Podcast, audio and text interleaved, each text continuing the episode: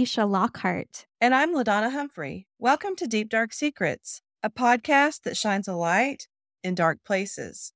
And today we'll be shining that light on the 2018 murder of Nicole Cartwright from Australia. Her body was sadly recovered two days after her 32nd birthday. That's so sad. This is such a heartbreaking case. I hate that for her that that happened so close to her birthday. Yeah, it's it's awful. The research into this just made me so sad because she was so young. It was so close to her birthday. Horrifying for her family. It's just a sad case. It really is. And I want to give our listeners a little bit of info about who Nicole was before this happened to her. She was described as having a pretty wide circle of friends, and they really adored her style. She had a very distinct style, very distinct fashion sense. She liked to wear really like bright colors and I would call her kind of like an alternative or maybe even a goth chick. She really looked like she could stand out in a crowd and she wasn't all just dark clothing though. Sometimes she would wear really cutesy things. There's some photographs of her in a pink animal beanie. I'm trying to think of what kind of goth I would call her. Maybe like a pastel goth would be an appropriate term for what she looked like, what her fashion sense was like. She was vibrant and had a fun personality. I could see that. I was looking at some pictures of her and I think that that nails it. I mean, she was a really cute girl. Really, really did have that fun type of personality. You could tell just by the way she dressed. I feel like her friends would have comfortably described her as the life of the party because she was so fun and cute. But people did notice that things were changing a bit in the weeks leading up to her death. Through her social media accounts, people could see that she was kind of starting to spiral into that darker side of her personality which seems like it was always there before, but it was just like there was this distinct shift towards dark things. She was starting to dip her toe into the world of fetish dating apps. And because we're here today on our podcast, obviously, death fetish forums and websites as well. So her friends know about this because of the posts that she was making. And they just described that the things that she was posting about had just become really, really dark and dark and dark and continued to be darker in the days and weeks prior to her death. I think that's so sad. I'm also not surprised though. I can see how you could spiral into a really dark place just from visiting those death fetish websites and probably just the things you might be reading in the darker fetish dating apps. Some of that stuff can get really heavy. So that kind of spiral makes sense to me. It does to me too. And I feel connected to Nicole because I have a similar fashion sense and I have similar interests. And so, like, I know what it's like to enjoy being part of an alternative subculture or a gothic subculture. And I agree, like people in my style community, they're open minded. And so there's a fair bit of consuming dark movies, dark literature. I'm sure she started going on these sites Uh, I guess just with maybe a morbid fascination or a desire to have some sex encounters that were a little bit more kinky than what she had been experiencing with typical people. But as we know, once you get into those mm-hmm. websites and forums, there's this process of being desensitized and things can really escalate there. And then just the people that are in those websites, you can't really vouch for any of them to be safe people to connect with because you can see they're in there for hours a day and they're into some really extreme and dangerous things. And I want to clarify too that I'm not talking about everybody who has a sexual kink. I'm talking about people who are in death fetish forums and talking about death fetish fantasies and watching simulated snuff films. Well, thanks for clarifying. You don't do that, and then we become the subject of a tweet by some of the fetishers. So thank you for clarifying that. But I, I agree. I think that Nicole just had a curiosity, and I think the vibrance that she showed and the love that she had for her family and her friends and just the horrific nature of what happened really fueled the determination of law enforcement to find her killer even more so. I think they know that she'd kind of gotten sucked into something that maybe wouldn't have normally been her life. And so they were just determined to find her killer. They launched a manhunt that lasted two years and it led them down some very dark paths. As part of that investigation, authorities actually launched a task force that was dedicated to tracking down the interactions that Nicole had had with men through dating apps and fetish websites. That's how horrific this was. And that's how almost immediately they knew that she had encountered someone that took advantage of her and then murdered her. But I, I thought it was really interesting that they put together a task force that was dedicated to that. I want to get to know the people in that task force. I mean, that could be amazing information for us on this podcast because they delved into the world of death fetish dating apps, fetish dating apps, and death fetish websites. So I think that's incredibly fascinating. Yeah, they probably had no idea that that's where this case would take them in the beginning, but it's crazy when you look at a murder. Classically, you're always going to turn to those people that are very close to the victim. But in a case like this, it can be really a wide span of people because these people could be anywhere and they're not necessarily easy to track down when they're just hiding behind a screen name on a fetish website. During their investigation, they discovered that Nicole had met a 51 year old man through one of these dating sites. Mm. So he was a lot older. She was barely 32. And I think that age difference is a little bit scary to me, especially in a death fetish setting. I don't know. A lot of it made me think about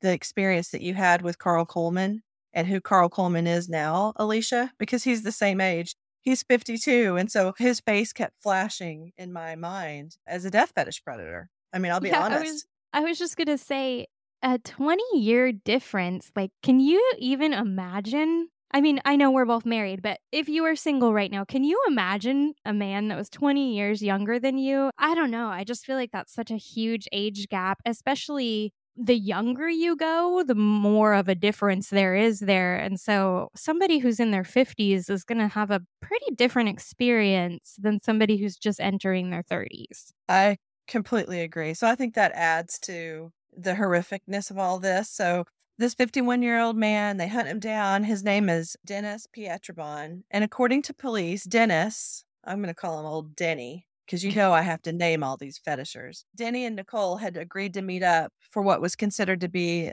consensual yet highly risky sexual conduct because they met up to consume methamphetamine. I was sad about that. Just drugs, especially meth, fueling anybody's life, let alone a sexual experience, makes it more aggressive. Death fetish Denny was into meth? Who would have thought? Death fetish Denny, exactly. Yeah, now I'm convinced that his screen name was Death Fetish Denny. I don't know. You've got that stuck in my head now. Oh, Denny. Dennis. Denny. I don't like that name. Me neither. So, in this investigation, police were able to determine that Nicole took an Uber to Dennis, went to his home in the early hours of October 1st, 2018, and together they engaged in what is known as a pump and play session. Are you familiar with that, Alecia? No, that's uh, not something that I had ever heard of before we researched this case. Me either. And I actually, my full time job outside of the wonderful world of podcasting is I'm a sober living director. And so I'm very well versed in drugs and all the culture around it. And I had never heard of a pump and play session. But basically, that's just very drug fueled sex that can last for hours and it's something like, that's very popular. Uh, does that mean that they pump themselves with drugs and then they have a lot of sex? Is that is that maybe? Essentially, by and large, the use of methamphetamines anyway prolongs a sexual act, sometimes for hours and hours. And so that's one of the draws to using methamphetamines. So there's a whole subculture of people that go on sites to meet up with people for these pump and play sessions. It's a really dangerous and scary thing. Wow, I feel oddly naive to this world, but that makes sense. So you can imagine what kind of experience they both decided to have there. They were just going to go for it. They both were desiring for this to be a really rough and intense sexual session. They both had consented to that. But after the session, Dennis became extremely violent with Nicole. for unknown reasons. He had struck Nicole on the left side of her face, and he did go on to murder her brutally. And he stuffed her body in the trunk of his Mercedes afterwards, and he did leave her there for two whole days. Awful, terrible. And I, I wanted to add here too methamphetamines often makes people very violent and sometimes for no reason, or it makes them paranoid. And so you put all that together and him not knowing Nicole very well. Maybe the session was too rough. Maybe something happened and she smarted off to him. We will never know, but I can see how that combination could very easily turn deadly. And so this should be like a cautionary tale to people to stay away from any kind of pump and play session, stay away from meth. You just never know because that particular drug turns people into a monster. I don't trust a death fetish predator when they're sober. So having some sort of impaired decision making as a result of being under the influence is something that's really scary. I agree. It's frightening. And then they see some CCTV footage. Looks like Dennis's car, his Mercedes, going to the Buffalo Creek Reserve in Hunters Hill. They find Nicole's body. It's bruised. She's battered. It's horrific. She is wrapped in a bed sheet and she's found on Sydney's lower North Shore at the Buffalo Creek Reserve. And she was found there in the early hours of October 3rd, 2018. So the police were able to determine that there was a link between Dennis Nicole and the crime scene, and that crime scene was very brutal. Nicole's body was found with her hands tightly bound up, and she had sustained multiple very severe head injuries. When her body was discovered, she was pretty decomposed. It took almost a week to make a positive identification. That's significant. If it takes a week to make an identification, I mean, just based on how brutally she was beaten. The communication that I've had with some people on this case tell me that like the skull was just almost caved in. I want the listener to understand this was a horrific, horrific murder. It typically does not take a week to be able to identify somebody. And that just makes me incredibly sad for Nicole's family. Yeah, especially with her body not having been there a super long time. It's not like she was out in the woods for months. That's understandable if it takes a while to identify. Yeah. When I hear that, I go straight back to the end of their bedroom session. And then it's really hard to imagine that's the point where a lot of the death fetish predators, their argument is like, well, this person, they signed up for this, they were willing, it was consensual. And it's just like, just because you have an interest in BDSM or the kink world doesn't mean that you were having a consensual experience. Nobody is going to consent to something like this. That's awful. Uh, she'd been so brutally beaten that the authorities couldn't even determine the exact cause of death. It was one of the most violent cases that Australia has ever seen. When Nicole was discovered, police did get a break in the case because there was still some forensic evidence on her body. In addition to finding DNA evidence that pointed to Dennis, investigators also found DNA from four other men. So this did narrow their manhunt down quite a bit to just this group of men who had all been sexually involved with Nicole in the days prior to her murder. And I want to point something out here, too, just before we go further, because I think that this is important for people to understand. They did find DNA from Dennis and four other men but one of the things that I'm interested in is because of all the decomposition and because it was difficult to find some DNA, but other DNA, it's my understanding, was more fresh. There are questions in my mind about necrophilia. I can't prove that. I've read a lot on the case. I know you have too. They were never able to prove that, but I know that this was a very confusing part of the case for them. And I really do think that is a great possibility. And so I just wanted to mention that there was some things in the case that they could never prove, that being one of them. And that's really, really horrific and very telling. I mean, he did have her body in the trunk of this car for two days. We don't know who visited it. We don't know anything more than that, but it's something to really consider. And it makes this case even more upsetting to me personally. Just awful. Oh, for sure. And then, like you said, most people who commit a crime like this don't want any evidence near them in their car, anything like that. So the fact that he held on to her for a few days, it does make me wonder. But I feel like my brain is broken at this point and um I see death fetish in a lot of places where I don't think the typical person would be thinking that way, but that's definitely an opportunity for a necrophiliac. Oh, for sure. And not only did they find DNA, but investigators also found Dennis's fingerprints at the crime scene. So he wasn't a very smart fetisher. I say this almost every episode, but he did not destroy any kind of evidence that would have had his fingerprints on it. And so this is when they start to really close in on Dennis. They quickly discover that Dennis was estranged from his family. He was unemployed.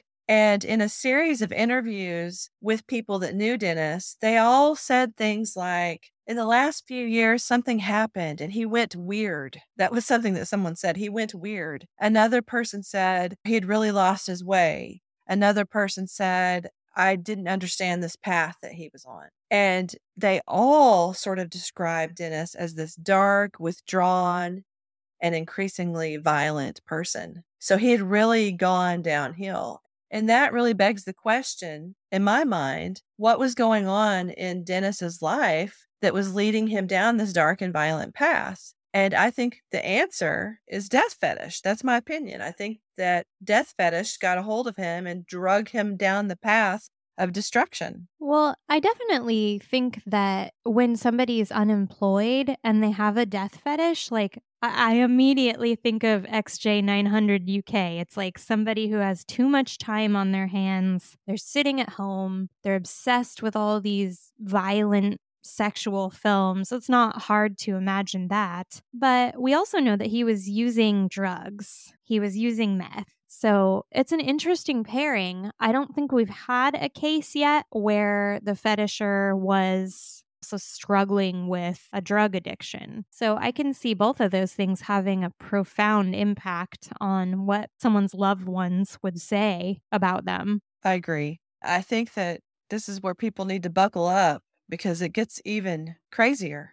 And I think we also say this just when you think it can't get any crazier in these cases, it does. And so, after almost two years of investigating and building their case, authorities arrest Dennis for the murder of Nicole. And as he's awaiting trial at the Parklea Correctional Center, he did the unthinkable. He took his own life before he could ever be accountable and stand trial for Nicole's murder. That makes me so mad. It makes him a coward. But before he killed himself, he did something incredibly shocking. He gave a fellow inmate this handwritten list of women and included their phone numbers. And according to this inmate who wants to go by the alias Ben, he doesn't want to use his real name, Dennis walked up to him out of the blue and handed him this list of names and numbers. And according to Ben, Dennis told him that he could, quote unquote, have these women. And Dennis went on to describe how these women could be easily used and abused and how to use them. Of course, Ben, he's shocked. He's like, I, I don't want this list. He turns it in. It's frightening to him. He didn't know if this was a list of women that he could have killed, was going to kill, had raped, hurt in some way. But Ben describes this situation as Dennis really portraying that he had ownership over these women. This begs the question who were these women? What did Dennis do to them? Were they connected to the dark underworld of death fetish? Were they forced into it? Was there some kind of human trafficking? What was going on? And why did he feel like he needed to give these women to somebody else before he killed himself? This part of the case is really crazy. In true death fetish predator fashion, he's like, I can't let these willing victims go to waste. I better give this list to a man who can really take care of these women. With what I know about the forums, I think that a lot of the predators in these forums, they view a woman like this, a woman who's willing to be abused, raped, tortured, eventually killed, it's like a gold mine when you find a woman who is open to these ideas, at least open enough to meet you in a private location. I'm sure that he felt like that was a very valuable list. Well, it's very intriguing. It's so much so that I really want to dive deeper into that. I'm going to try to find out who those women were and get more information because that might be a great follow up episode. I mean, there has to be something there. I would love to look a little bit further. I think that could be interesting. And who knows what it might reveal about the dangerous world of death fetish. Yeah, I'm curious, were you able to find any information about what the death fetish websites were that Nicole and Dennis were speaking through? A lot of it's been very tight lipped with investigators. I know there was mention of the website that you've talked about in a, another episode, FetLife. Other Mhm. than that, there was not a big mention of anything else. I was asking because when I was researching FetLife and um, Vanilla Umbrella, which is a dating app, those were the only ones I could really find information on. But I know that they were saying there was a whole handful of them. And so it does seem like they're just not releasing the information on which sites. But we can definitely talk about FetLife a little bit. I would call it a hybrid between a dating website and a fetish forum. And the Mhm. reason why I say that is because there's a lot of just typical dating or hookup stuff going on there, and there's nothing wrong with that. It's okay for people to be on that website meeting up with like-minded individuals, especially if you have a strange kink that you it's not easy to find somebody that wants to do the same thing you do. That's fine. It's a good spot for people to meet up with. But there are areas of FetLife that feel like a forum and they can open up discussions. And if you go really deep into FetLife, there's some threads like there's abduction threads, there's kidnapping and non consensual threads there. Most of FetLife is not death fetish, but there's definitely some death fetish content within FetLife if you go very deep in. It's scary. And on top of that, I've also been communicating via email with someone who's very close to the case, and they choose to remain anonymous for their own reasons. But I will say they described some of the websites in a very interesting way, Alecia. They said they were dark, deceiving, and deadly. And I thought, well, that could describe all of the death fetish online communities. There was several that automatically came to mind when they said deadly. I thought of Deadly Desires, although that didn't exist back in 2018. I think you just came up with a new slogan for Deadly Desires dark, deceiving, and deadly. This And is deadly. Deadly Desires. I think you're right. But I think that that should kind of open the listeners' eyes, so to speak, of what these sites were like. And they were very scary. And as we maybe continue to look at this case, that might be something that we're able to reveal in another episode. We'll just have to see what kind of information we can find out. Yep, there's always more to do. And speaking of more to do, because this is really, I think, the first case that we've covered in Australia, I had to nerd out a little bit and kind of look into what Australia's obscenity laws were. And I know that this particular case doesn't have to do with any of the filming or the producers, but I think it's just good to know what different obscenity laws look like, especially as we're looking to restructure the ones here in the US. I find it uh, helpful to see what other countries are doing with those laws. In Australia, the way that they determine if material is obscene or not, they have it's like a classification system that they use for criteria. And if a film, a game, or some sort of publication doesn't fall into one of the classifications that they have for it, then it's considered to be a refused classification or an RC. And then that makes it illegal to sell, exhibit, distribute it.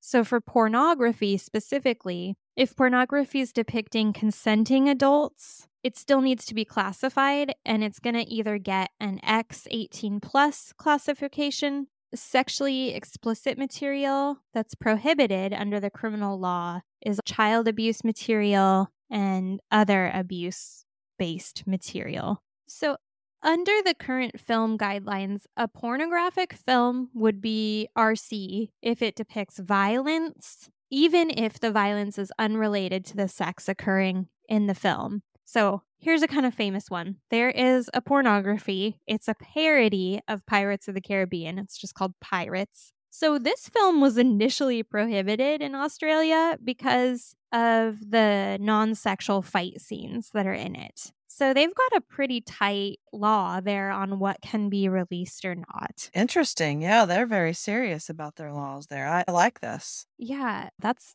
tops. I think that's amazing. Those Aussies know their business down there. I think I'll be moving to Australia. I love these guidelines. I think they protect people, and that's very, very important. It'd be interesting too to kind of understand what that looks like for actually a film producer and for a consumer.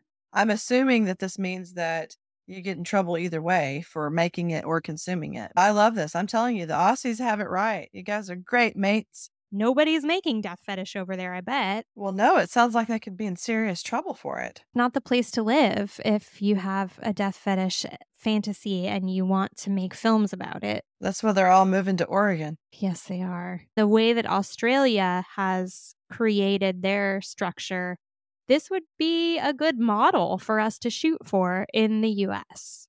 I agree. And I think it would be interesting to invite some lawmakers other people from Australia to come on the show and talk about that. I'd like to hear from them too about people who are violating this law, like how often it still gets violated there. I mean, what a great model. They have some very detailed ideas of what's appropriate, inappropriate, and what they're not going to allow. I think that that's something we should probably put on the list for a future episode. But I think for today, this is a great place for us to wrap up today's discussion. I want to thank everybody for joining us today. We appreciate each and every one of our listeners, and we are so grateful to those who are standing with us in this fight against the death fetish pornography industry. Thank you so much. Yeah, we need you guys. We can't do this alone. So thank you, thank you, thank you. And just before we go, we do have a little bit of exciting news to share. Oh, that's right. Drum roll, please. We are heading to CrimeCon in Orlando this September. Oh, so we hope that each of you will make plans to attend. It's September 22nd through the 24th. Come see us on Podcast Row in Orlando. It's going to be an incredibly exciting event and we cannot wait. We're so excited. LaDonna has been to CrimeCon before. She went to Las Vegas CrimeCon. I've been to the UK one, of course, but this will be my very first CrimeCon. So I'm so, so excited.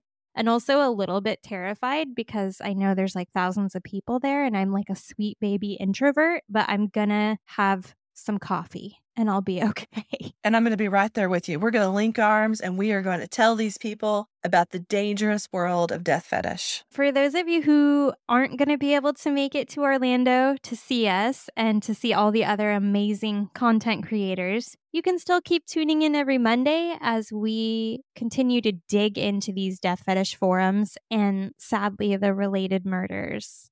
Until next time, stay safe out there, everybody. Please keep being a light for your very own community. Keep your lights on. For exclusive content from this episode and all other episodes, head on over to our Patreon, patreon.com backslash deep dark secrets. Sign up and you'll be able to see some visuals that accompany each episode.